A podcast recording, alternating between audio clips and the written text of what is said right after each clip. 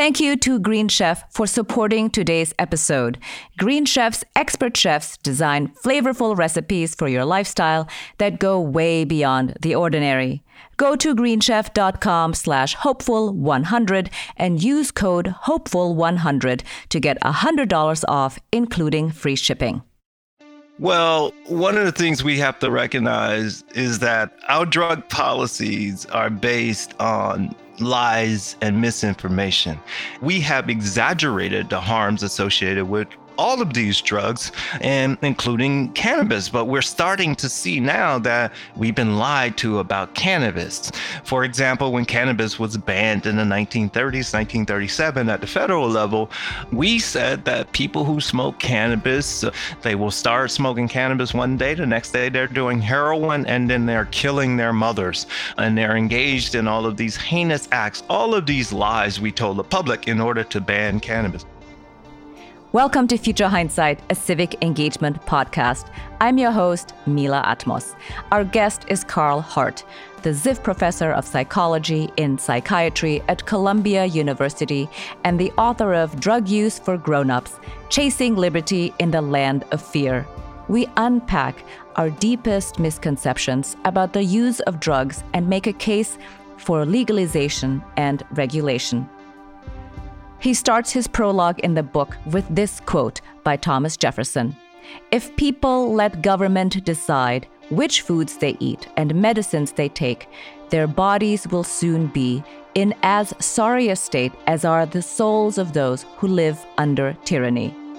Further, Dr. Hart argues that the Declaration of Independence is central to how we should think about abolishing the prohibition of drugs. The Declaration of Independence lays out these ideals or these promises that each of our citizens are entitled to, and life, liberty, and the pursuit of happiness is one.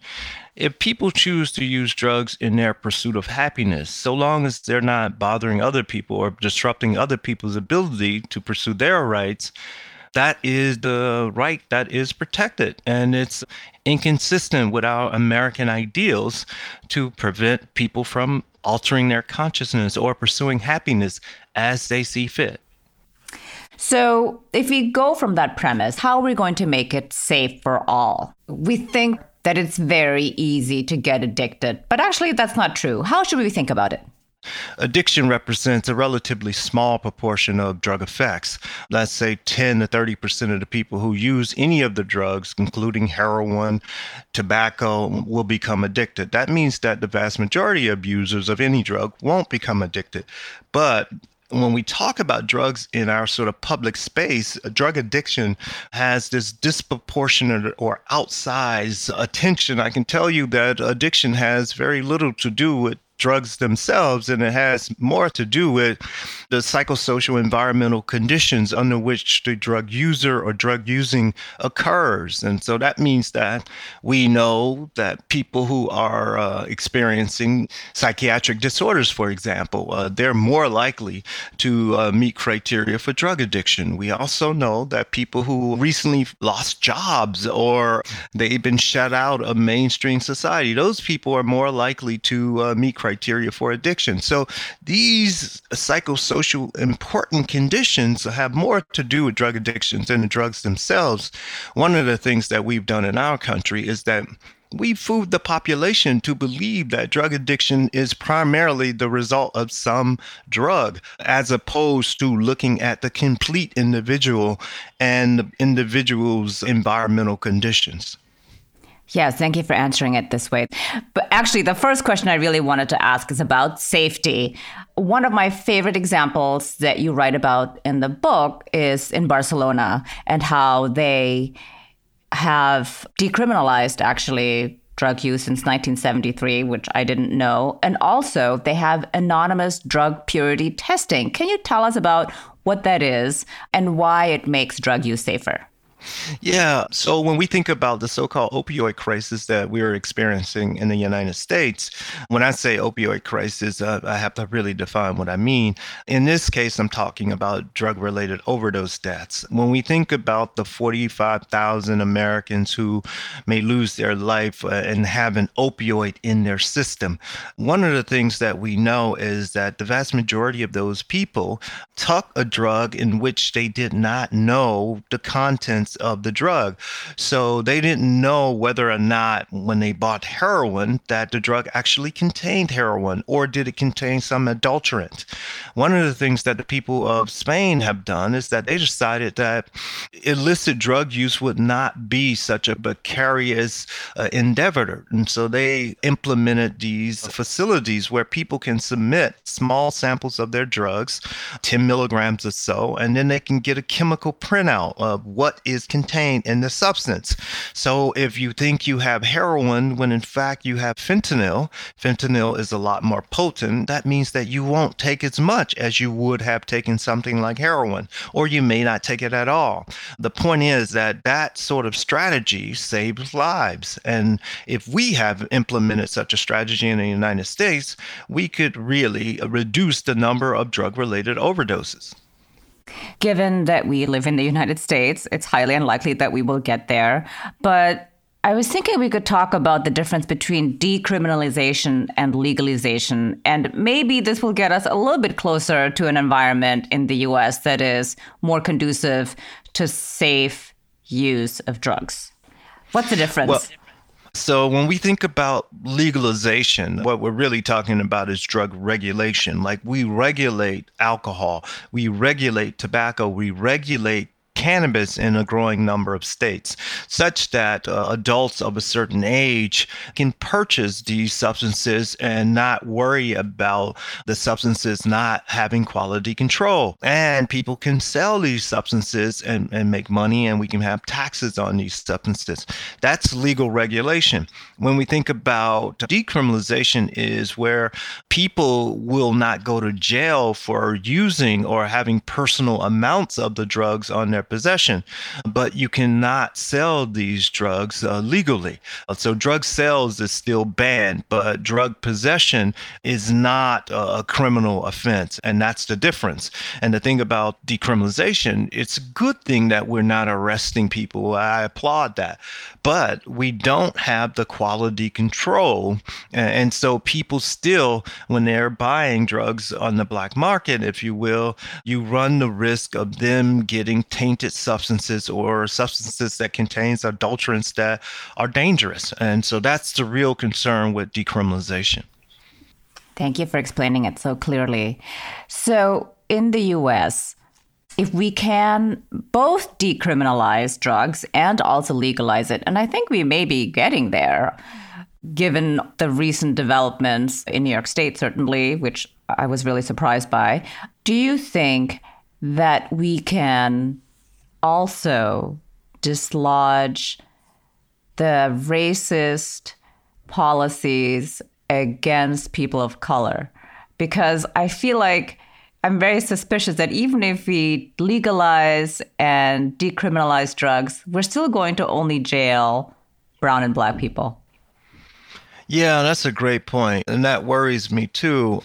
Even though technically uh, drug possession is not a criminal offense, you can still harass, you can still arrest various people, especially folks who are from specific minority backgrounds. If we think about cannabis legalization or legal regulation in places like Colorado and Washington, they voted to legalize in 2012.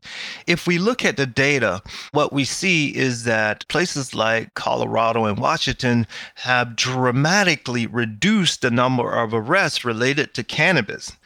But the arrests that they do make you still see black people are three times more likely to be arrested for cannabis than their white counterparts, even though they use the substance at similar rates. And so your concern is spot on. And we see that in a place like Baltimore, where they decriminalized in 2014. Someone collected data from 2015 to 2017, and they made something like 1,500 arrests for marijuana possession even though the drug is decriminalized in, in Baltimore. And of that 1,500 arrests, 96% were black, even though black people only make up about 60% of the city population. So you uh, raise a very real issue, and it points to this fact. We can't look to drug policy alone to solve America's racism problem. Drug policy is, is not going to do it alone. That's something deeper within us as Americans. And so we have to take action at a number of areas in, within our society, and drug policy is just one area. Oh, that's a good way to put it. I have some questions about the way that we think about drugs in popular culture, which, of course, there's a big part of racism, as we've just mentioned, but also I think there's a like a huge amount of fear. I have to tell you that I grew up in Germany and we read this book about uh, Christiane F. She was like a 13 year old girl in Berlin who became a heroin addict. And at the time, I was 11. And we read this book and we were terrified. And so it was the kind of thing where we thought, oh my God, this is so dangerous. But actually, what you're saying in the book at length is that it's not so dangerous, that a lot of people are law abiding citizens, they pay their taxes, they're responsible parents, and they consume drugs the way that people smoke cigarettes, drink alcohol. And I was thinking, how can we actually get people to understand this? Well, one of the things we have to recognize is, is that our drug policies are based on lies and misinformation. Well, that's we call that propaganda. And you have propaganda because people benefit. And so in this case, people are benefiting from the drug propaganda. Now, that's not to say that drug use like heroin use isn't potentially dangerous because it certainly can be, just like driving an automobile can be potentially dangerous. So I'm not saying that, but what I am saying is that we have exaggerated the harms associated with all of these drugs, and including cannabis. But we're starting to see now that we've been lied to about cannabis. For example, when cannabis was banned in the 1930s, 1937 at the federal level, we said that people who smoke cannabis, they will start smoking cannabis one day, the next day they're doing heroin, and then they're killing their mothers, uh, and they're engaged in all of these heinous acts. All of these lies we told the public in order to ban cannabis. We did the same sort of things for for cocaine. We said that black men who take cocaine were impervious to 32 caliber bullets and so you need a bigger gun in order to shoot them or kill them to, and so our drug policies are based on exaggerations and lies propaganda. Because people benefited. The medical establishment benefited. They were the only ones who could really deal with these compounds it gave them a, a bigger role greater control law enforcement. It increased the budget for the bureau of narcotics.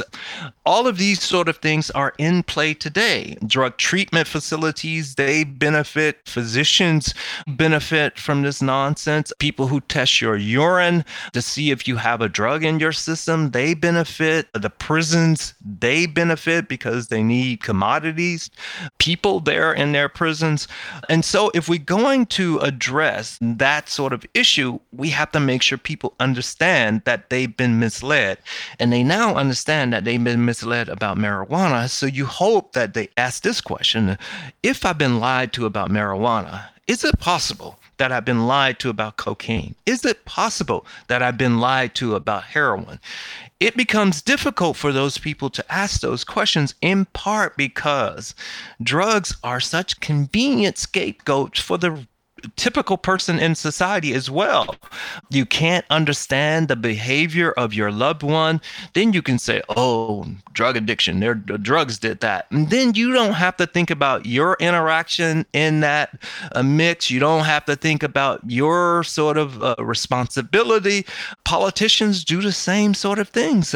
People need jobs, they need better education, and those things are complicated, but it's a lot easier to tell a population we're going to put more cops on the street. And then you can do that within your two year or four year or six year term, and you can see results. But when it comes to making sure people get jobs, making sure people have better education, making sure they have health care, those are more complicated. And so drugs are such an important scapegoat in our society for everyone. And so before we change our education or correct the information, we have to actually face this issue of what drugs are doing for us. That is the myth of drugs. What is the myth of drugs doing for us? Until we face that, it's going to be very difficult to change it. Yes, indeed. You might remember what a big fan I am of HelloFresh. Well, today I'm back to tell you about Green Chef, the first USDA certified organic meal company. Green Chef is owned by HelloFresh, and with a wide array of meal plans to choose from, there's something wholesome for everyone. I love switching between the brands, and you will too. Go to greenchef.com slash hopeful100 and use code hopeful100 to get $100 off, including free shipping. Green Chef lets you choose from a wide array of easy to follow recipes, perfect for keto, paleo, and plant powered diets, or even if you just want to eat in a more balanced way. Green Chef has satisfying home cooked dinners with options that work around your lifestyle, so you can get the most out of your meals without spending hours every week in the supermarket trying to find the best ingredients. I cooked the chicken pistou with one of my teenage sons a few days ago. We had loads of fun prepping the meal, which was a snap to do, of course, thanks to the pre measured ingredients.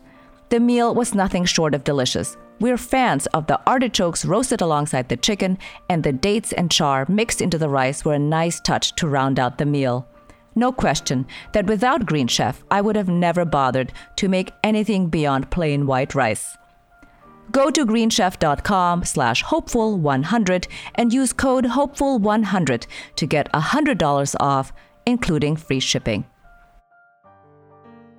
Well, I think one of the things that really struck me when it comes to myths about drugs is that, you know, always all the poor people are all on drugs. And you point out that the drug industry is a multi billion dollar industry and that poor people alone could never support it. And I just thought, yeah, you know what? We never talk about that. Clearly, a lot of people who are not poor are consuming drugs and buying a lot of drugs because it's expensive to buy drugs. Absolutely. I traveled five continents, many countries within those continents. And I used drugs with a number of captains of industry, important people in their society academics, famous people, politicians, a wide range of people. And most of these people are uh, middle to upper class people.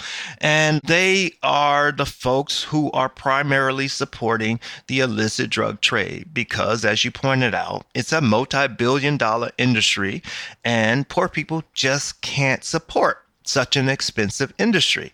And we all know it. These uh, middle class and upper class people are in the closet about their use. And that's why I have come out of the closet so I could encourage other people to do the same. So we would have a more realistic view of what a real drug user looks like. And so we stop unfairly persecuting poor people and people on the margins of our society for the very thing that our privileged people in our societies are doing. You weren't always a drug user, though. And can you talk a little bit about what prompted you to actually try it? I'm a scientist and I've studied all of these drugs and I've given these drugs to people in the laboratory and carefully examined their behaviors. And so when I looked at my data after 20 some years or so and like really started seeing the data and then looking at the research participants, many of them were really happy when you gave them a drug like cocaine or a drug like MDMA or an opioid. They felt better, so they treated other people better. They were open, magnanimous, forgiving, all of these important positive qualities that we try to encourage. And so I wanted to know everything about the drugs that I study from their chemical composition to what the effects felt like in research participants as well as in me. And so that really prompted my curiosity. I, I found it difficult to say that I was a drug expert and not having any experience with the class of drugs that I said that I'm an expert in. Yeah, I was really surprised by that turn of events. I felt like it took you a really long time to decide that you were going to try it. Uh, like you said, after right. 20 years. You're right. You're... What was it that after 20 years, like not after two years, that you were like, okay, I'm going to give this a try? No, you're right but I had believed the hype. I believed all of these things and and not even recognizing the contradiction, you know, in my own behaviors. I'm watching these folks and seeing the data and the data conflicts with our anecdotes that we tell the general population. So you're right. I had to really learn. I guess I wasn't mature mature enough or I didn't feel like I was mature enough. And it just took me a longer time to grow up. I, um, I like it though. I like that you were like, okay, I'm 20 years in. Maybe I should finally try it. It's cool. I have to tell you that I have basically done zero drugs. I've smoked some pot and that's it. Because, like I said, that book scared the bejesus out of me. So I am still scared. But I have a question about your experience of going to Switzerland and learning about how they deal with heroin addicts and how it changed your mind. Yeah. So in 2015, I did a sabbatical in Switzerland. I had these false beliefs about heroin. I certainly uh, was afraid of heroin, thinking that uh, people who use heroin they were degenerates, uh, their lives were out of control. I, I shared all of these kind of misapprehensions about the drug. But then when I spent some time there, I talked to people who were in the clinic who were receiving heroin twice a day, every day as part of their treatment. These folks were by and large happy. They were always on time for their appointments. They were as punctual as Swiss watches. They were happy to educate my ignorant but about these things. And so that helped to change my mind. Most of them, when they had to go leave to go out of town, they had to work out how they would get their dose and they had to maybe take an oral pill with them. It required a lot of planning and they did no problem. They were just regular people. And it just destroyed a lot of the myths or the misconceptions that I had. Even though this has been written in the literature for more than 20 years, again, it was just my American arrogance and ignorance that I didn't read it closely enough or I didn't really digest the data. And I think that had something to do with my American arrogance. Well, it seems to me that in the United States specifically, there is an attitude that, or at least from what you're saying in the book, is that most American scientists will deny the actual science uh, because it doesn't go with the narrative that we have popularized, the propaganda, as you call it, because it is. And it's really difficult to have this cognitive dissonance to look at the data and be like, wait, this doesn't go with what I've been studying and learning. And so, you know, you keep denying it even though it's right in front of you. No, you're absolutely right. To be fair, though, we don't have any shortages of, for example, a parent who says that their child died from a heroin overdose. And so nobody wants to go against that narrative or that anecdote. But there is a reason we don't allow grieving parents to make policy because their child's case may not be representative and we may not know all the facts. And sure enough, when you start to dig into these cases, when people say something like they died from a heroin overdose, then you start to dig into the cases. You start to learn that it's rare that someone would die from a single drug, including heroin. It, they may die from combining heroin with another sedative, or they may have gotten a tainted drug. All of these sort of things that we know. And so you have to really delve into these each individual cases before you can challenge or ask questions just so you can set the record straight. And so it's a lot easier for people just to go along with the story. And that's what documentary filmmakers do, that's what our news programs do, and that's what scientists do. They stay with that same story in part because it's hard to go against the wave of popular opinion, even when popular opinion is not grounded in evidence. And added to that is that scientists are rewarded for finding drug related negative effects. That is, the National Institute on Drug Abuse, their primary focus has been on the negative effects produced by drugs. And that's what scientists look for, and that's what they find, and that's what they report. And they do so in this disproportionate manner because, as Upton Sinclair has said, it's difficult to get a man, or in this case, a woman too, to see something when his or her salary depends upon them not seeing it. And that's mm-hmm. exactly what has happened in our science for decades. Yeah, it's kind of heartbreaking when you read it, actually, because you're like, oh, wow, the evidence has been there for all this time, and here we are.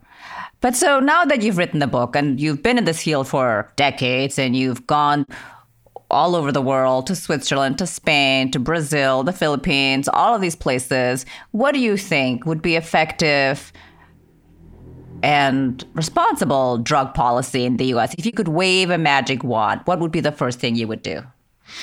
Yeah, so I would first think about the promises laid out in the Declaration of Independence. You know, the Declaration of Independence is not law, it's an ideal that we're all trying to uh, achieve.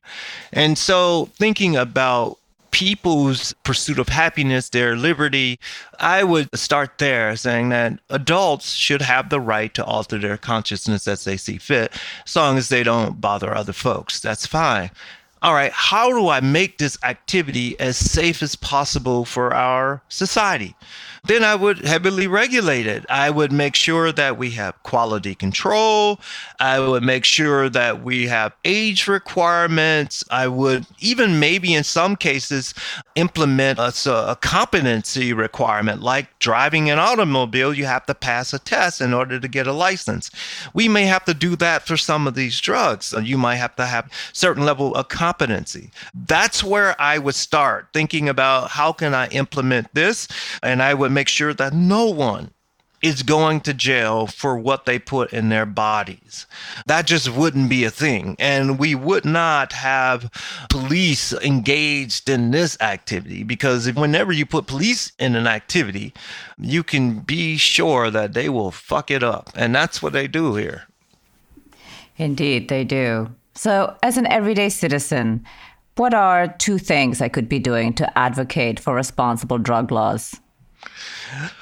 Yeah, when we think about that, everyday citizens, I was just asked that they go back and just read the Declaration of Independence. It's very simple. In the first two sentences, it guarantees all of us the life, liberty, and the pursuit of happiness, among other rights. As an everyday citizen, you have to make sure that what it means to be a patriotic American is the protection of those rights for others, not only yourself, but for other people. And I would make make sure that the everyday citizens understood that if you wear the flag on your lapel, that's not patriotic. If you stand up at a baseball game for the national anthem, that's not patriotic. What's patriotic is when you're standing up for other people's rights that are guaranteed in the Declaration of Independence. And I have to be clear here too, because some people say about COVID and the vaccine, people say you have the right to not take the COVID vaccine. As a responsible citizen, my responsibility is that I feel like I have to take the vaccine if I'm going to interact with other people because I want to make sure I'm doing my part not to spread the virus. And so if I'm not going to interact with people, fine, do your thing. But in this case, I'm going to be interacting with people. So it doesn't mean that I have the right not to take the vaccine because I potentially impact other people's happiness by getting COVID 19 and then passing it on to someone else. So I have a responsibility in that case. And so I, don't mean that we can just do anything we want in our pursuit of happiness because that's not true. Our pursuit of happiness as a member of a society have to make sure we are not negatively impacting other people's ability to pursue their rights. And so I would like those regular folks in our society to be there and stand up for other people's rights. Now that's patriotism. And I would also ask regular Americans to get out of the closet about your drug use. I, I know a number of people do cocaine at a party or some other drug, MDMA or some psychedelic.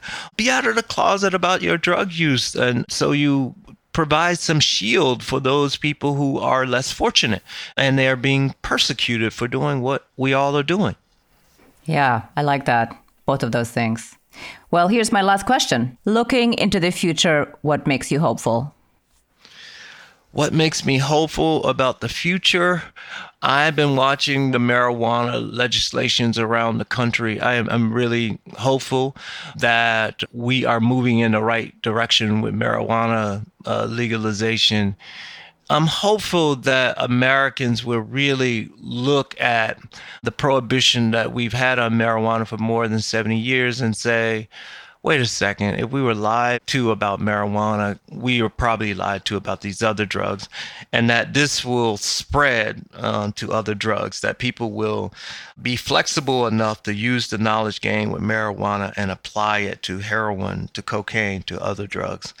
And I'm watching what happens in Oregon, where they, as a state, have decriminalized all drugs. It's the first state to do that.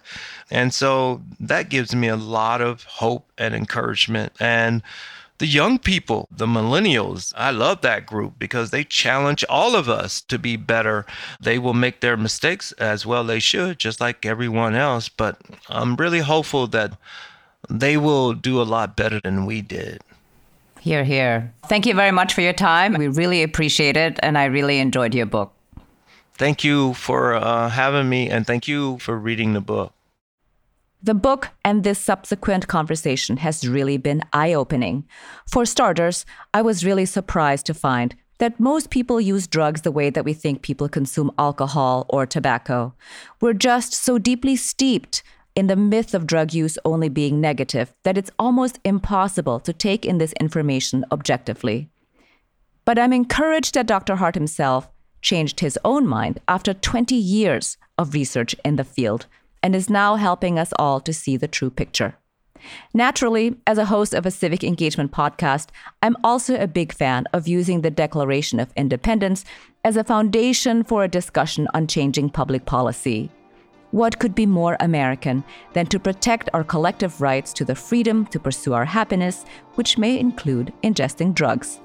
Well, if we agree on this, then I think it's high time that we embrace humane and safe drug policies, which includes anonymous drug purity testing, regulation, decriminalization, education, and destigmatization. Next week, our guest is Mark Levine. He's a lawyer and one of the co editors of the trial of the Chicago Seven, the official transcript.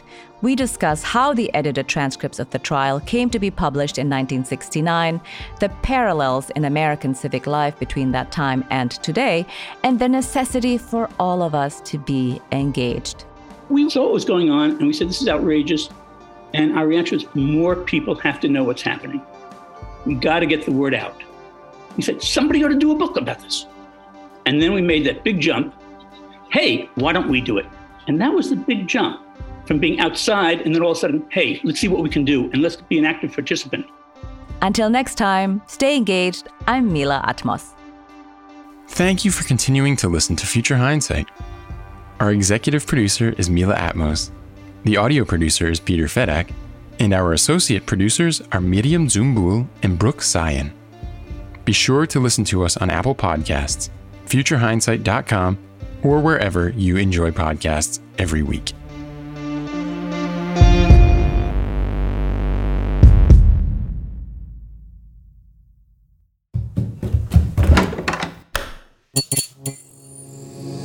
This podcast is part of the Democracy Group